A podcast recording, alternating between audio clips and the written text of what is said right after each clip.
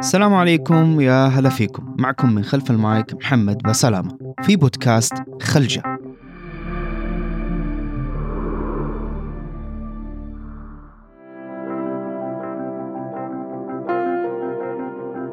خلجة يعني ما يحاك ويختلج في القلب من مشاعر وأفكار وجمعها خلجات.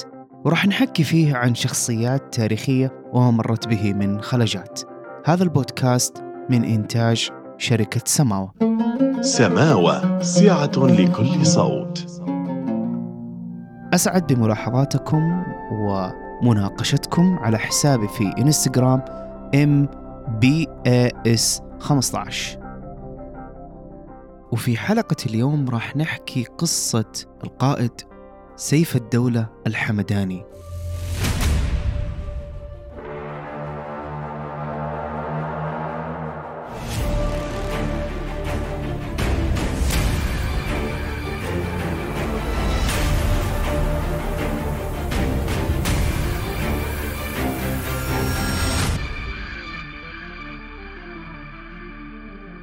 يا ترى من هو سيف الدولة؟ آه كثير منا يسمع بالشاعر الكبير المتنبي أبو الطيب المتنبي وأشعار المتنبي وربما يعني تداول الناس هذه الأشعار حتى في آه يومياتهم في تعليق على مواقف جرت لهم آه لكن آه لا يعرفون آه أو خلينا نقول بعبارة أخرى يعرفون أن هذه الأبيات قيلت في آه، سيف الدولة الحمداني لكن لا يعرفون من هو سيف الدولة الحمداني. يعرفون أنه كان أميرا لحلب. طيب كيف وصل إلى إمارة حلب؟ ماذا حدث في إمارة حلب؟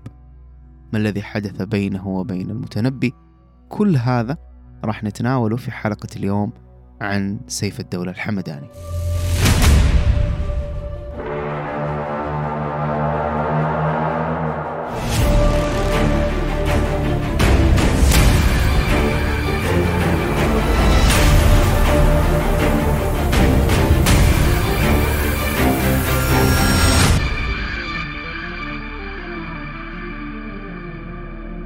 لكن قبل ما أبدأ سيرة سيف الدولة الحمداني خليني آه، أحكي لكم عن عائلة بنو حمدان. ينتسب الأمير سيف الدولة الحمداني إلى قبيلة تغلب العربية وهي قبيلة من بطون ربيعة آه، ابن نزار العدنانية آه، ربيعة وشقيقتها مضر. مضر طبعا اللي منها النبي صلى الله عليه وسلم. والشق الثاني من آه، بنو عدنان هم ربيعة ومنهم تغلب وكان طبعا قبائل تغلب تسكن في شمال الجزيرة العربية وكان أكثرهم يدين بدين النصرانية. وكان منهم الشاعر النصراني الأخطل وبعد ذلك يعني بعد الفتوحات الإسلامية أسلم كثير منهم. برز من هذه الأسرة رجل يدعى حمدان ابن حمدون وهو الذي ينتسب إليه أمراء الدولة آه، الحمدانية. آه، وكانت يعني بدايات هذه الأسرة الحمدانية في بلاد الموصل أو في مدينة الموصل في العراق. وبدأت هذه الأسرة بقيادة آه، أبي الهيجاء ابن حمدان وأبو الهيجاء هذا اسمه عبد الله. ولقبه أبو الهيجاء ولقب بأبي الهيجاء لشجاعته ولإقدامه آه وكان هذا عبد الله أبو الهيجاء هو والد آه سيف الدولة الحمداني. طيب سيف الدولة الحمداني إيش اسمه؟ اسمه علي ابن أبي الهيجاء عبد الله ابن حمدان التغلبي. ولد سيف الدولة الحمداني في عام 303 للهجرة. 303 للهجرة. يعني نحن نتكلم في طور الدولة العباسية الثاني وهو طور الأمراء الأتراك. آه ذكرت في حلقة طغر البك وفصلت في أطوار الدولة العباسية الخمسة. آه جميل لو ترجعوا لها وتشوفوا أطوار الدولة العباسية وكيف مرت في هذه الأطوار أجملت آه الموضوع هناك إجمالا. وفصلنا في بعض الحلقات في بعض أطوار الدولة العباسية. آه، تدرجنا في الدور آه، في الطور الثالث آه، في الطور الثاني. وأغلب الحلقات تركز في الطور الثاني يعني للدولة العباسية. طيب فخلينا نقول قبل ولادة سيف الدولة الحمداني بعشرين سنة في عام 281 بدأ يتحرك أبي الهيجاء أو أبو الهيجاء عبد الله بن حمدان في بلاد الموصل ويستولي على بعض المناطق في تلك آه، البلاد. فقرر الخليفة في ذاك الوقت المعتضد بالله أن يخضع الحمدانيين الذين بدأوا يتحركون ويستولون على المناطق في شمال آه، العراق وشمال الشام. لكن آه، الخليفة المعتضد كان لديه رؤية وهي استعادة هيبة الخلافة العباسية. وقلنا أن الخليفة المعتضد هو أبو العباس ابن الموفق والموفق أخو المعتمد. وهذا الموفق الذي قضى على صاحب الزنج وكان أبوه الموفق. لم يكن خليفة وإنما كان أحد أمراء العباسيين الأقوياء الذين استعادوا جزء من هيبة الدولة العباسية. فقرر المعتضد بالله أن يسير على نهج والده ويخفف من سيطرة الأمراء الأتراك على الدولة. فوجد في الحمدانيين العرب الذين يوافقونه الرؤية كانت لدى الحمدانيين وبالمناسبة كان أبو الهيجاء هو قائدهم وكان هناك أكثر من قائد من نفس هذه العائلة عائلة بنو حمدان. وجد فيهم القائد المعتضد روح العروبة المتقدة التي يعني ممكن استثمارها واستخدامها في رؤيته ومخططه. ووجد عندهم النزعة العربية تدفعهم لذلك. وبالفعل استثمر الخليفة المعتضد هذه النزعة العربية عند بنو حمدان. فكان أبو الهيجاء عبد الله بن حمدان والد سيف الدولة مقدما عند الخليفة المعتضد. يستعين به للقضاء على خصومه والخارجين عليه. ففي عام مثلا 293 آه للهجرة كافأ الخليفة آه أبو الهيجاء عبد الله بن حمدان بأن جعله أميرا على الموصل. ويعني استمر أبو الهيجاء في خدمة آه الخليفة وفي القضاء على خصومه وحاول أبو الهيجاء مرارا وتكرارا أن يدخل إلى الدائرة المقربة من الخليفة وأن يكون قائدا عاما للجيوش إلا أن الأمراء الأتراك كانوا له بالمرصاد. آه، وحاول أيضا أبو الهيجاء أن يعني يكون أمير الأمراء لكن تصدى لهذه المحاولات الأمراء الأتراك. فتوفي آه، أبو الهيجاء عام 317 الهجرة وتولى بعده آه، إمارة الموصل ابنه ناصر الدولة حسان ابن أبي الهيجاء الملقب بناصر الدولة. أخو سيف الدولة الحمداني الأكبر.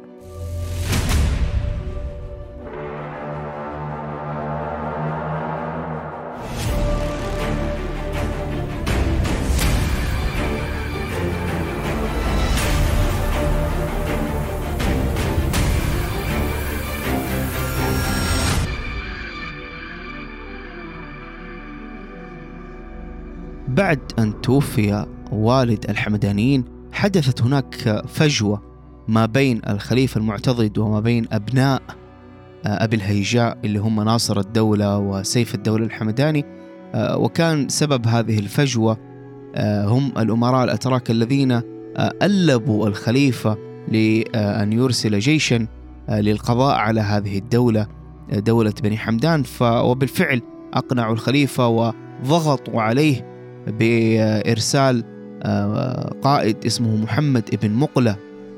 فما إن وصل محمد ابن مقلة إلى الموصل وحاصرها حتى أرسل إليه ناصر الدولة من يقنعه بأن هذه مؤامرة تمت عليك من قبل الأمراء الأتراك وأنهم يريدون أن يفتكوا بك وأن يريدون أن يتخلصوا بك وأنا معك. فعمل يعني ناصر الدولة بمكره وبدهائه على آه، يعني تفكيك هذا الجيش ورجوعه إلى بغداد وبالفعل نجحت هذه الحيلة ورجع محمد بن مقلة إلى بغداد. لكن ناصر الدولة أدرك أن هذا الموضوع لن يستمر بهذه الطريقة وأن محاولات والده في أن يصبح يعني مقرب من الخليفة باءت بالفشل فقرر أن يعني يحاول بطريقة أخرى. فيعني يعني كان الخليفة في ذاك الوقت المتقي آه، لله. فاقترح على الخليفة أن يتزوج ابنه ابن الخليفة يعني إسحاق ابن المتقي لله أن يتزوج من ابنة ناصر الدولة الحمداني. وبالفعل تم هذا الزواج فتزوج إسحاق ابن الخليفة ببنت ناصر الدولة الحمداني. وحصلت بعد هذا الزواج يعني وهذه المصاهرة نوع من الحميمية ما بين الخلافة العباسية ودولة بني الحمدان واستقرت الأمور على هذا النحو لكنها لم تكن آه، مستقرة آه، دائما. كان سيف الدولة عندما توفي والده في عمر 15 16 سنة فكان فتيا يعني في عمر الفتوة وكان أبوه يلمح فيه آه، الذكاء الحاد ويلمح فيه يعني البطولة ويلمح في عينيه لمعان المجد ويعني السؤدد.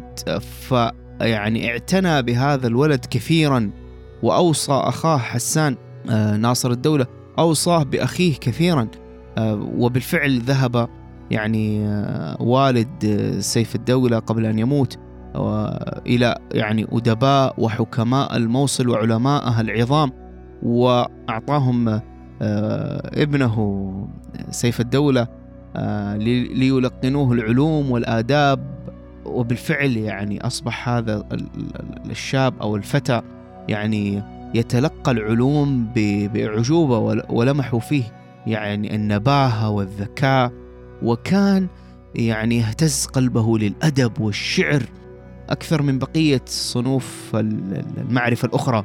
آه، فكان يعني يحب الأشعار فيعني آه، اهتم سيف الدولة بأشعار العرب القديمة وحفظها وحفظ المعلقات كلها فكان يجيد آه، الشعر وكان يقرضه وكان يستطيع أن يميز ما بين الشعر الحسن والشعر الرديء ولذلك يعني كان يحب المتنبي وكان يفضله ما بين الشعراء لأنه يعلم بأن هذا الشعر من أجود أنواع الشعر آه، لخبرته في هذا الأمر منذ أن كان آه، صغيرا. أيضا كان سيف الدولة آه، له ميل واضح إلى الفروسية وركوب الخيل والرمي بالسهام وخوض المعارك من هو صغير. آه، فبرع في ذلك براعة شديدة وأصبح فارس لا يشق له غبار. وكان يعني خلينا نقول إن صحت العبارة فارس بنو حمدان الأول فارس القبيلة.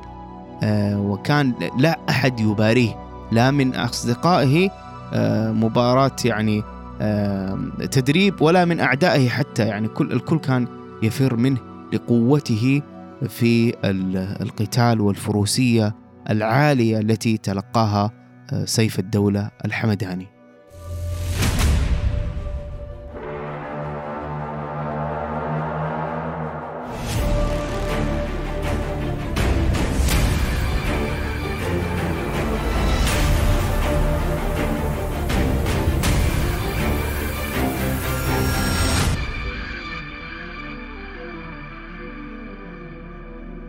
في عام 330 للهجرة آه، ثار رجل يدعى الحسن البريدي من جنوب العراق ووثب على بغداد احتل مدينة بغداد التي يوجد بها الخليفة العباسي.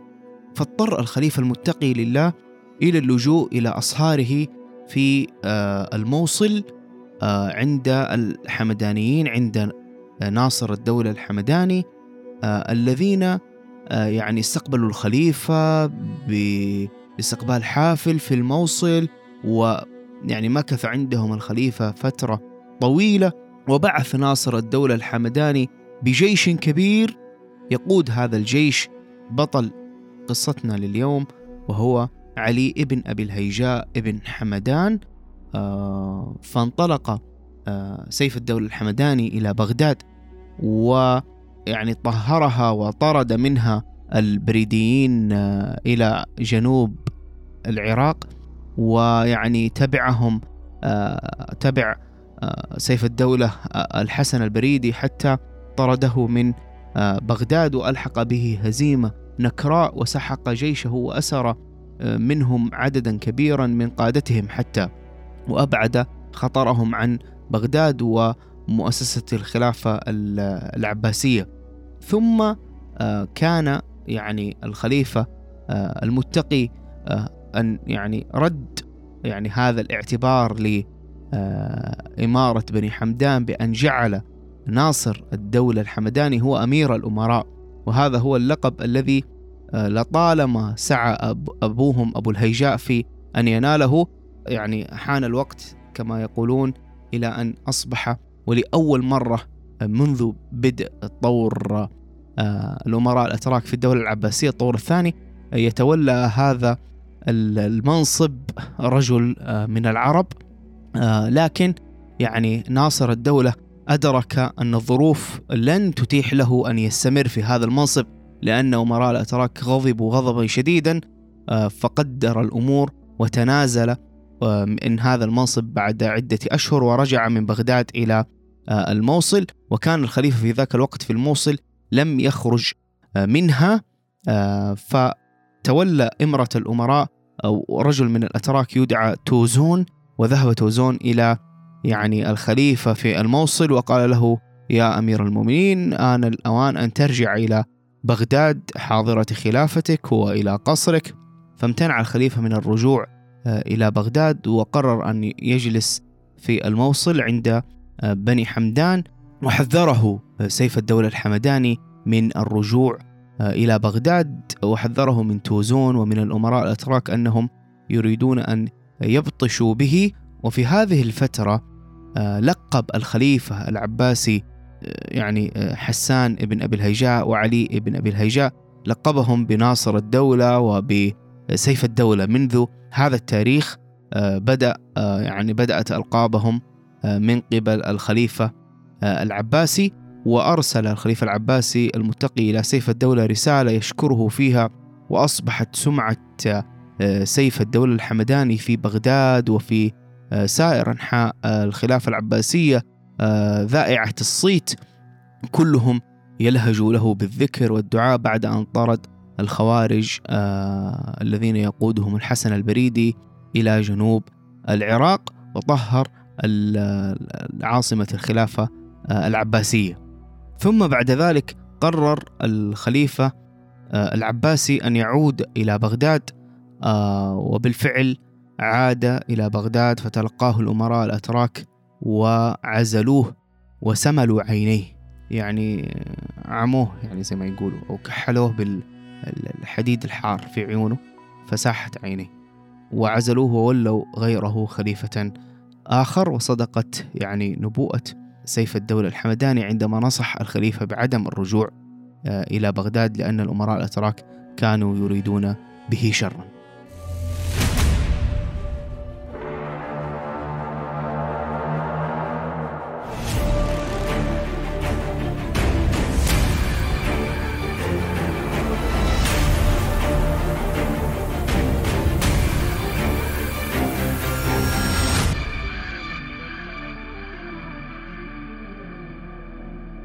في عام 333 للهجرة استقر القائد سيف الدولة الحمداني بمدينة حلب بناء على استدعاء من قبل أهل المدينة الذين سمعوا ببطولته وشجاعته وحماسته وإقدامه وفروسيته فخاطبوا سيف الدولة الحمداني بأن يأتي إليهم ويؤسس إمارة حمدانية في تكون يعني يكون مقرها ومركزها حلب. ف يعني شاور سيف الدولة الحمداني أخاه الأكبر ناصر الدولة فوافقه ناصر الدولة على هذا الرأي وأمده بألف مقاتل آه، وبتكاليفهم ورواتبهم ويعني أعطى آه، سيف الدولة آه، خمسين ألف دينار يدبر بها أموره. فغادر الأمير سيف الدولة الموصل وقاد جيشه حتى وصل إلى حلب وكانت يعني تراوده في تلك اللحظة آمال عظيمة جدا. كان سيف الدولة يحمل طموحات كثيرة وكبيرة جدا وكان سيف الدولة يعني آه، ذهابه إلى حلب في هذه في هذه السنة 333 للهجرة. هذا حدث مفصلي في حياة آه، القائد سيف الدولة الحمداني آه، إذ أنه يعني خرج خلينا نقول من عباءة أبيه وعباءة أخيه وبدأ يؤسس آه، بنفسه يعني أمارة يديرها ويعني حتى بعيدة نسبيا عن مناطق التي يديرها أخوه ناصر الدولة. ف يعني عمل سيف الدولة بكل أمانة على تحقيق هذه الأمنيات وهذه الطموحات في التوسع ويعني في آه، فتح المزيد من الحصون تجاه الدولة آه، البيزنطينية آه، التي كانت يعني تملك الأناضول بالكامل فكان يعني يأخذ منها الحصون تلو الحصون كما سنرى في حروبه مع الدولة البيزنطينية.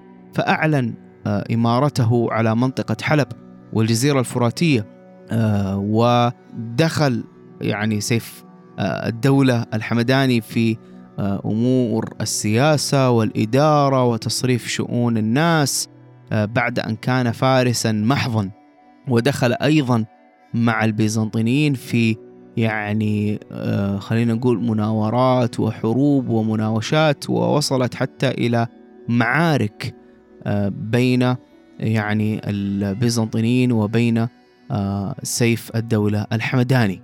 فبدأ هذا الشاب آه، يعني الذي عمره الآن تقريبا 30 سنة آه، بالتمام والكمال النشيط المتحمس هو وجنوده بالإغارة على يعني البيزنطيين وأخذ الحصن تلو الحصن ويعني يعني لكن لم يحسب حساب آه، الإخشيديين. الإخشيديين هم كانوا من يحكمون مصر في تلك في تلك الأيام. آه، وهنا ممكن نتوقف ونذكر وجود دولة الإخشيديين وجود دولة الصفارين وجود دولة الطولونيين الحمدانيين. آه، هذه البويهين هذه الدول نشأت تحت خلينا نقول قبة الخلافة العباسية. فكان الخليفة ربما يحكم بغداد والمناطق التي حولها. وإذا كان قوي يعني زي في أيام مثلا الموفق آه، كان يعني استولى على آه، الموصل وعلى آه، البصرة والكوفة جنوب العراق. وإذا كان الخليفة ضعيف يعني ينحصر خلينا نقول نفوذه على بغداد وضواحيها. لكن هناك دول قامت تحت عباءة الخلافة العباسية وكان الخليفة العباسي يعترف بهذه الدول ويرسل لهم الخلع. الخلع زي ما ذكرنا اللي هي زي البشت مثلا زي البشت تقريبا يلبسوه. يعني هي رمزية على التبعية للخلافة وعلى أن الخليفة راضي عليك بالطريقة هذه يعني. فكانت هناك عدة دول تتناوش فيما بينها وأحيانا يحكمون الخليفة في المشاكل التي تحصل بينهم فيحكم الخليفة بينهم و آه، يعني في أحيان كثيرة يرضون بحكم الخليفة. آه، بينهم. ففزع الإخشيديين لهذا الأمير الشاب وهذه الحركة التي حدثت في الشام ومقدرته على يعني حتى مهاجمة آه، الروم فتوجه بسرعة جيش من الإخشيديين في مصر بقيادة كافور ويانس المؤنسي ويعني آه، تصدى لهم سيف الدولة الحمداني وما كان هو يريد الحرب مع الأخشيديين آه، يعني آه، يريد كان أن يحارب البيزنط البيزنطة يعني. لكن يعني وضع تحت الأمر الواقع ويعني خلينا نقول تحرك الأخشيدين ليحموا مصالحهم في الشام. وبالفعل تصدى لهم سيف الدولة الحمداني وحصلت هناك مناوشات وألحق بهم سيف الدولة الحمداني هزيمة منكرة. ولكنه يعني أبت فروسيته أن يعاملهم كأعداء. آه، إذ أمر بإطلاق سراح الأسرى وأكرم آه، مثوى بعضهم ويعني خلينا نقول تابع آه، سيف الدولة الحمداني لاستثمار هذا الانتصار إلى دمشق حتى يستأصل شأفة الإخشيدين ويأخذ دمشق. إذا أخذ دمشق معناته خلاص صار ملك الشام يعني صار هو حاكم الشام. من يحكم دمشق؟ يحكم الشام. آه، فلكن يعني ما استطاع سيف الدولة الحمداني أن يعني يأخذ دمشق واكتفى الإخشيديين ب آه، خلينا نقول آه، يعني بدمشق وقالوا لك لنا دمشق ولك حلب. فرضي سيف الدولة بهذا الأمر وبدأ يتجهز ويجمع القبائل العربية من بني عقيل وبني نمير وبني كلب آه، من بلاد الشام حتى يقاتل بهم البيزنطيين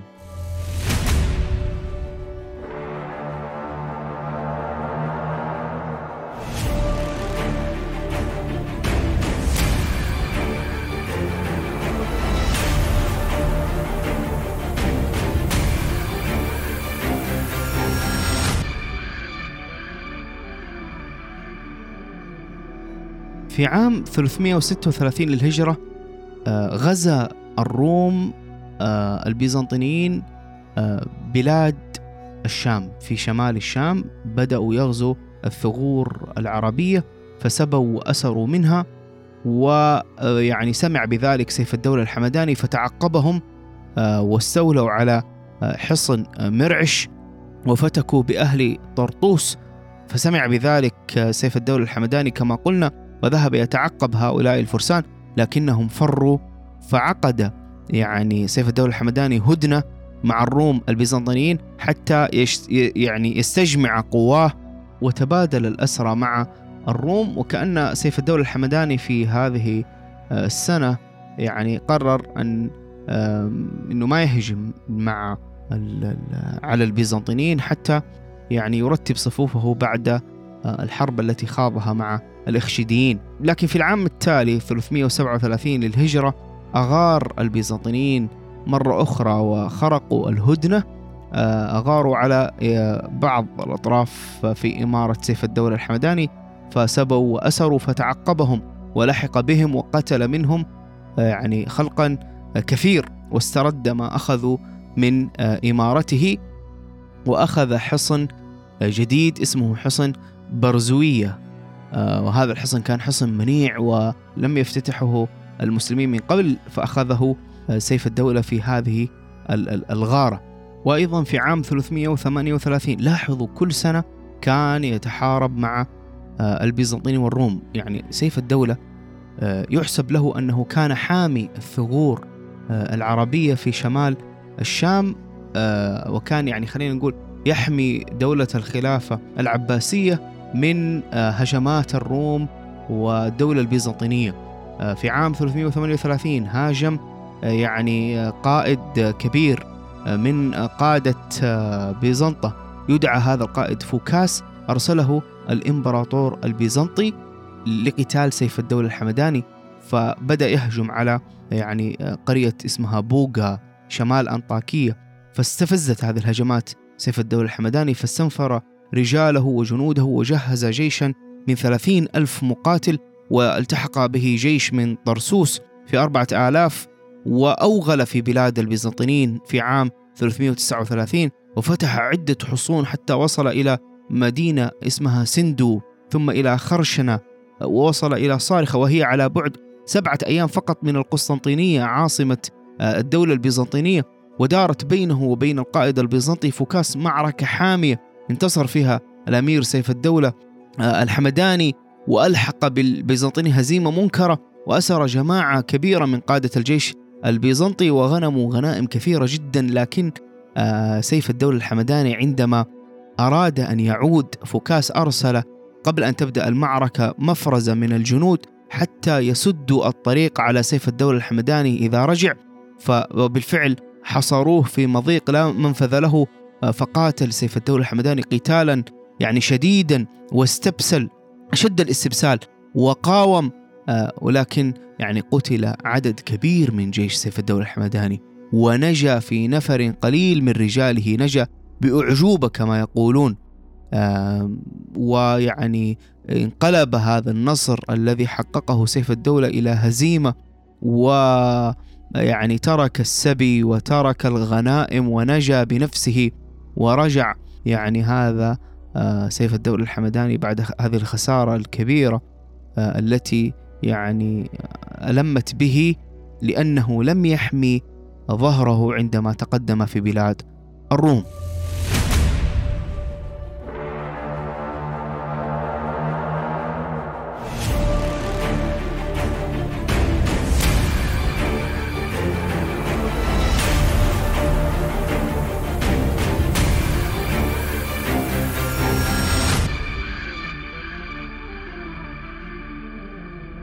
وطبعا استمرت الحروب والنزاعات طيلة هذه السنين والمناوشات والمعارك يعني يطول ذكرها صراحة. هناك كثير من التفاصيل لا يسع الوقت لذكرها لكن في عام 343 للهجرة بنى سيف الدولة الحمداني حصن اسمه حصن ثغر الحدث. خلاص حصن الحدث. فعندما كان يبني هذا الحصن توجه القائد البيزنطي فوكاس في جيش كثيف بلغ تعداده خمسين ألف فارس من الروم والروس والبلغار والأرمن والترك والخزر فأحاطوا بمعسكر سيف الدولة الحمداني. ودارت معركة عنيفة في مقر بناء حصن الحدث انتهت هذه المعركة بانتصار جيش سيف الدولة الحمداني ويعني اندحر البيزنطيين وهزموا هزيمة نكراء وقتل منهم نحو ثلاثة آلاف من بينهم صهر قسطنطينين اللي هو إمبراطور آه، الروم وعدد كبير من قادته آه، وخلال هذه المعركة الأمير سيف الدولة الحمداني أظهر شجاعة وجرأة نادرة واستحق لقب حامي الثغور. ويعني اخترق في ذلك اليوم في اليوم الحاسم للمعركة الصفوف صفوف الروم بنفسه يعني سيف الدولة الحمداني. ويعني قتل جماعة من قادة الروم وجلس بعد ذلك أتم بناء حصن الحدث. فيقول الشاعر آه، أبو الطيب المتنبي بعد هذه المعركة آه، يصور بها ويوثق آه، هذا الحدث بأدق المعاني وأعمق التصويرات. يقول على قدر أهل العزم تأتي العزائم وتأتي على قدر الكرام المكارم. بناها فأعلى والقنا يقرع القنا وموج المنايا حولها متلاطم وكيف ترجى الروم والروس هدمها وذا الطعن أساس لها ودعائم أتوك يجرون الحديد كأنما سروا بجياد ما لهن قوائم.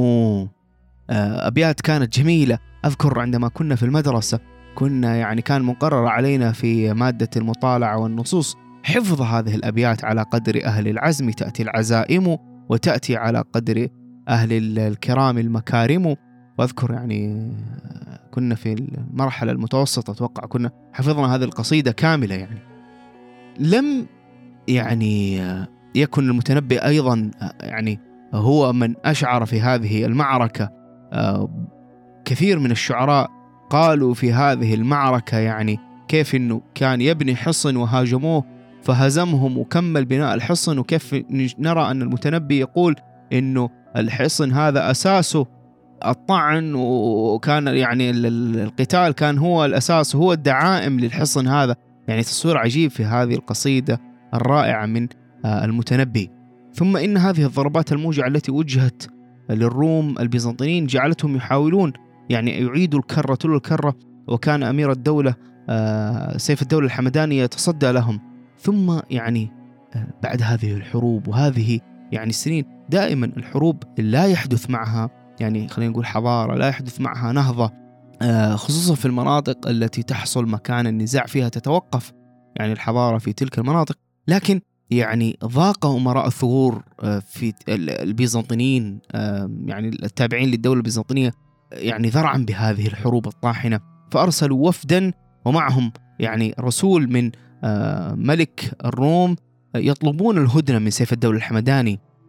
فيعني قبل آه، سيف الدولة الحمداني بهذه الهدنة وأكرم هذا الوفد وكان من نتيجة هذه الانتصارات وحسن معاملة سيف الدولة الحمداني لهذا الوفد أن دخل أمير آه، طرسوس البيزنطي في طاعة الأمير سيف الدولة الحمداني.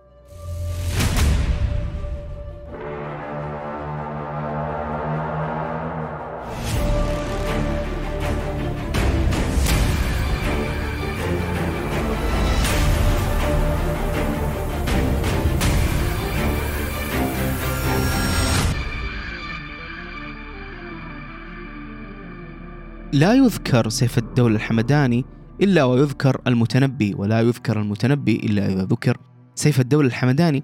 أبو الطيب المتنبي هو أحمد آه، ابن حسين الكندي الكوفي وكان يعني أبوه يعمل آه، سقاء. ويعني كان المتنبي يعني حريص إنه ما يذكر آباؤه وأجداده إنهم كانوا يعني فقراء وكذا. فالمتنبي يعني كان يذهب إلى سيف الدولة الحمداني وكان معجب ببطولات هذا الرجل وربما يعني سيف الدولة الحمداني شخصيته وسمته وسماته وفروسيته ألهمت قريحه هذا الشاعر الاعجوبه ابو الطيب المتنبي ف يعني كان يصف هذه المعارك بدقة وبشجاعة زي ما ذكرنا ويعني لكن يعني الحساد ويعني خلينا نقول العلاقة التي كانت بين سيف الدولة الحمداني والمتنبي يعني بدأ الحاسدون والطامعون في يعني تفريق هذين الرجلين كما أن سيف الدولة الحمداني استفاد من المتنبي في كأنه كان يعني قناة تلفزيونية وأداة إعلامية استخدمها سيف الدولة الحمداني. أشعار المتنبي خلدت أفعال هذا القائد الحمداني. كذلك المتنبي كان مستفيدا من سيف الدولة بالمكانة والوجاهة والمنزلة. كما نعرف أن أبو طيب المتنبي يعني كان من الشعراء المغرورين والمعتدين بأنفسهم فحصل له هذا هذه المكانة عند الأمير سيف الدولة. وأيضا كان يعطيه مبلغ طيب ويجزل له في العطاء.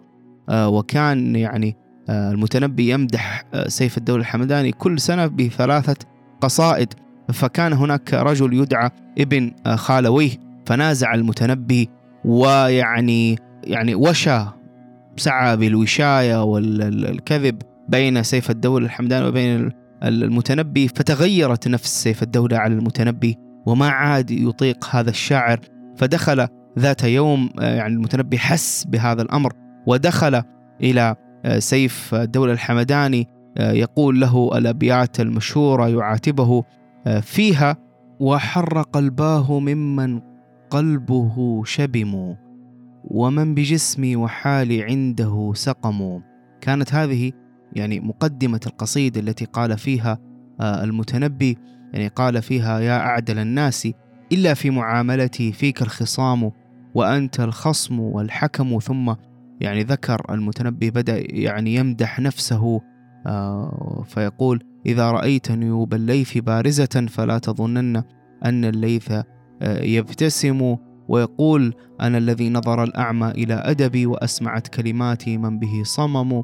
الخيل والليل والبيداء تعرفني والسيف والرمح والقرطاس والقلم آه، ويقول أيضا فيها أنام ملء جفوني عن شواردها ويسهر الخلق جراها ويختصم. هذه القصيدة المشهورة والمعروفة للمتنبي قالها في هذا الموطن ثم غضب آه، المتنبي من سيف الدولة الحمداني وذهب إلى كافور الإخشيدي يمدحه لكن لم تكن أيامه مثل أيام يعني سيف مع سيف الدولة الحمداني. كانت أيامه مع سيف الدولة الحمداني مثل شهر العسل كما يقولون أو سنواته مع سيف الدولة الحمداني سنوات عسل كما يقولون. آه، ثم آه، بعد ذلك يعني لضيق الوقت أوجز لكم ما تبقى من سيرة سيف الدولة الحمداني إيجازا قرر الروم أن يجتثوا هذا الرجل الذي دوخهم طيلة هذه السنوات فجمعوا له جيشا كبيرا جدا وكان سيف الدولة الحمداني في ذلك الوقت يعني قد تفرق جنوده وتعبوا وكلوا وملوا فيعني سمع بأخبار هذا الجيش وحاول أن يجمع الجنود من كل مكان فما استطاع أن يجمع جيشا كبيرا فتصدى لهذا الجيش العظيم لكن لم يفلح هذا التصدي وكسروا جيش سيف الدولة الحمداني وتفرق الجنود من حوله فذهبوا إلى ذهب البيزنطيين إلى حلب وحاصروها حصارا شديدا ثم يعني للأسف دخلوا عاصمة سيف الدولة الحمداني واحتلوها وكانت يعني هذه فاجعة لسيف الدولة الحمداني ودخلوا وقتلوا من أهل حلب الخلق الكثير وسبوا من نسائها كثيرا يعني سبيا كثيرا وكانت يعني كارثة ومصيبة آه، لحلب. ويعني آه، حاول سيف الدولة أن يعني يعيد صفوفه وأن يعني يرد هذا الثأر لكنه ما استطاع وأخذ المرض. يدب في جسم هذا القائد الكبير سيف الدولة الحمداني وكأنه انكسر آه، كسرة يعني كما كان انتصاراته يعني كبيرة كانت أيضا كسرته كبيرة بعد دخول البيزنطيين إلى حلب. صحيح أنهم خرجوا منها آه، لكن آه، يعني خلينا نقول حرقوا مساجدها وحرقوا أسواقها وحرقوا يعني محلاتها وحرقوا حتى قصر سيف الدولة الحمداني. فانكسر كثيرا ويعني مرض كما قلنا وثقل جسمه وبدنه ما استطاع أن يذهب خلف الروم مثل كل مرة ومات هذا القائد العظيم سيف الدولة الحمداني آه الذي طالما يعني دافع عن آه ثغور آه الدولة العباسية في شمال العراق وشمال آه الشام آه هناك بعض خلينا نقول الأخطاء هناك بعض المآخذ آه، على سيف الدولة الحمداني. لكن يظل آه، هذا الرجل هو قائد آه، وفارس من الطراز الأول وحامي الثغور في تلك الفترات. يعطيكم العافية وشكرا لكم على استماعكم لهذه الحلقة ونلقاكم في حلقات أخرى. وإلى اللقاء.